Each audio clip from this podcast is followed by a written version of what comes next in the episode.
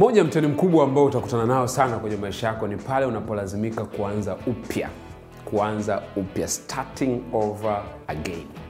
Na hili ni jambo ambalo wakati mwingine aliyepukiki Wakati mwingine utajikuta mazingira yanatokea, unalazimika kuanza upya. Kuna watu ambao walikuwa katika ofisi wanafanya kazi, wakaamini watazeekea hapo, lakini kuna kitu kikatokea kikawasababisha waanze upya. Kuna watu ambao walikuwa kwenye mahusiano wakaamini kabisa huyu mtu nitakuwa naye milele na milele mpaka tutaondoka duniani, lakini mambo yakaharibika, wakalazimika kuanza upya. Kuna watu ambao walianzia biashara fulani wakaifanya, wakajenga jina, wakaamini kabisa hii ndio biashara yangu nitakaofanya siku zote za maisha yangu, lakini kuna kitu kikatokea kikawasababisha kuanza upya. Wakati mwingine kuanza upya kunaweza ukasababishwa na changamoto, lakini wakati mwingine kunaweza ukasababishwa na fursa mpya ambayo umeipata ni nzuri zaidi kuliko fursa ulionayo sasa.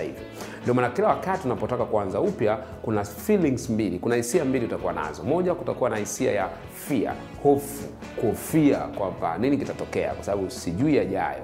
Lakini kuna wakati mwingine kuanza upya kunaambatana na fear ya excitement, unakuwa na furaha kwamba kuna kurasa mpya umeanza pale. Sasa jambo kama nilivyosema, kuanza upya wakati mwingine unaweza usi, usiweze kuliepuka, lakini kuna mambo ya msingi ambayo ni muhimu sana kuyajua kila wakati unapotaka kuanza upya, kwa sababu watu wengi sana wamekuwa ni wagumu kuingia katika kuanza upya kwa hofu fulani fulani, na matokeo yake wamejikuta maisha yao yameharibika na wameshindwa kutimiza malengo yao kwa sababu ya ile hofu fulani ya kuanza upya kwenye maisha yao.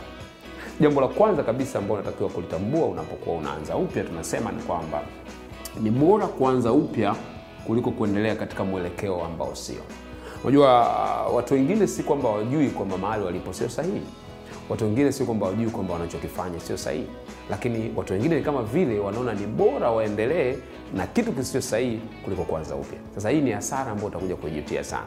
Nesi maarufu sana Bronnie Ware kule Australia aliwahi kufanya utafiti wake zaidi ya miaka 20 kwa watu ambao walikuwa wanakufa, na aliandika kitabu kimoja kinaitwa The Five of the Dying, kwamba majuto matano ya watu ambao wanafariki. Na kitu kimoja hapo ambacho watu walikijutia sana ni kwamba I wish I lived the dream of my life, natamani ningeishi ndoto yangu. Hicho ni kitu kimojawapo karibu kila aliyekuwa anafariki alikuwa na, anakijutia. Sasa na wewe usiingie katika hiyo list ya watu ambao watajutia. Ukijua kwamba unachofanya sio sahihi, mali ulipo sio sahihi, ni muhimu sana kutengeneza mkakati wa kuanza upya katika maisha yako. Usiogope kuanza gharama ya kuanza upya, kwa sababu gharama utakayoitumia kuanza upya ni ndogo kuliko gharama utakayoitumia kuendelea kujutia mwisho wa siku kwa kufanya kitu kisio sahihi. Kumbuka siku zote jambo hili ni la msingi sana. Kwa kile unapofikiria kuanza upya, usisahau kufikiria juu ya jambo hilo.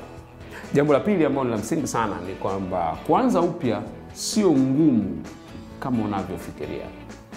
Be optimistic. Watu wengi sana wanapofikiria kuanza upya wanaona kama ni kitu kigumu sana, wanaona akiwezekana.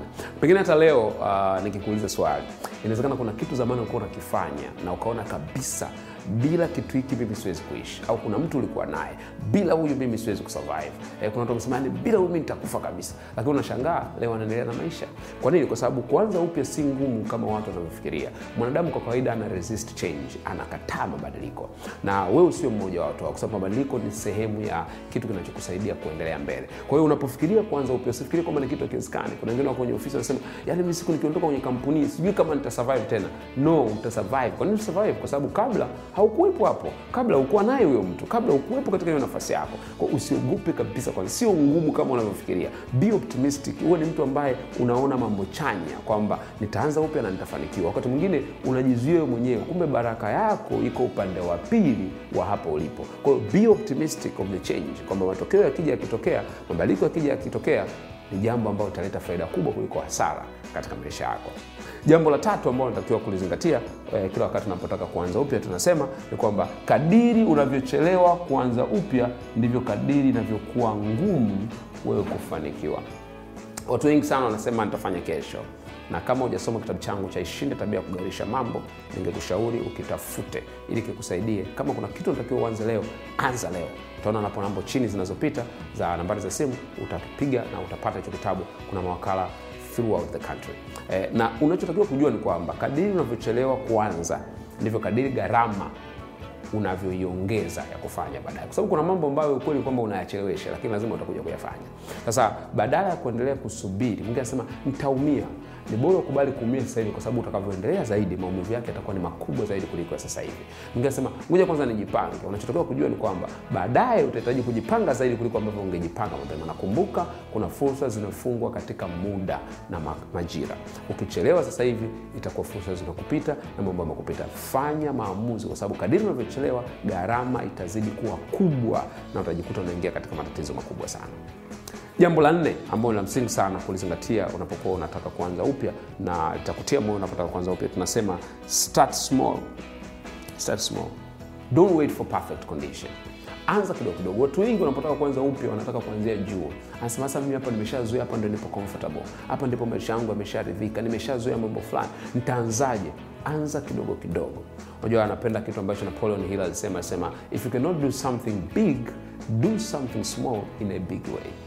Kama huwezi kufanya kitu kikubwa, basi fanya kidogo katika namna kubwa. Usisubiri kuanza kitu kikubwa sana. Unapofanya mabadiliko yoyote, unapoanza upya, anzia chini tu, anza taratibu, jenga kitu chako kwa muda mrefu kadiri unavyoweza, ili uwe na msingi mkubwa. Watu wengi wanaogopa kuanza upya kwa sababu wanaogopa aibu, wanaogopa watu watanionaje, mimi nilishakuwa bosi, pengine watu watanionaje, mimi nilishakuwa nimeonyesha nina furaha, pengine watu watanionaje, nilishakuwa nimewatangazia, pengine. No, no, no, no, usiwe na mawazo ya namna hiyo. Anza kidogo kidogo, ukijenga kile kitu unachokifanya unapokuwa unaanza upya. Jambo la tano na la mwisho ambalo ni la msingi sana kulizingatia kwenye swala zima la kuanza upya, tunasema sikiliza ndani yako, listen to your heart.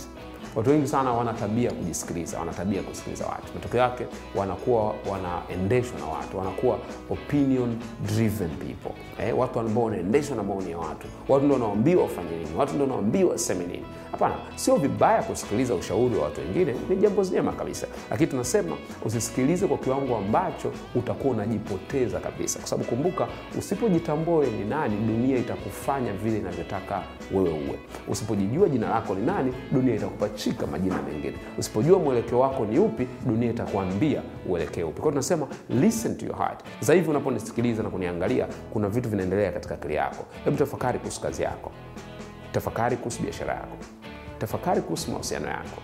Je, kuna jambo ambalo unatakiwa ulianze jipya ambalo kila unapofikiria unajua kabisa hiki ni kitu sahihi, lakini kwa sababu ya uoga wa watu, maneno ya watu, ta, ta, ta, expectation za watu, matarajio ya watu yanakufanya wewe uogope kuanza upya. Kumbuka, kuanza upya haimaanishi kwamba umefaili. Kuanza upya tafsiri yake umejitambua zaidi ulivyokuwa unajitambua jana, na uko tayari kujenga kitu kipya kwenye maisha yako. Sijajua kama kuna eneo lolote la maisha yako ambao unafikiri unatakiwa kuanza upya au ulishawahi kuanza upya. Tushirikiane hapo chini kwenye comment kwa kuandika, ili tuendelee kujadiliana, tujue namna gani katika kuanza kwetu upya tunaweza tukatimiza malengo tulionayo katika maisha yetu. See you.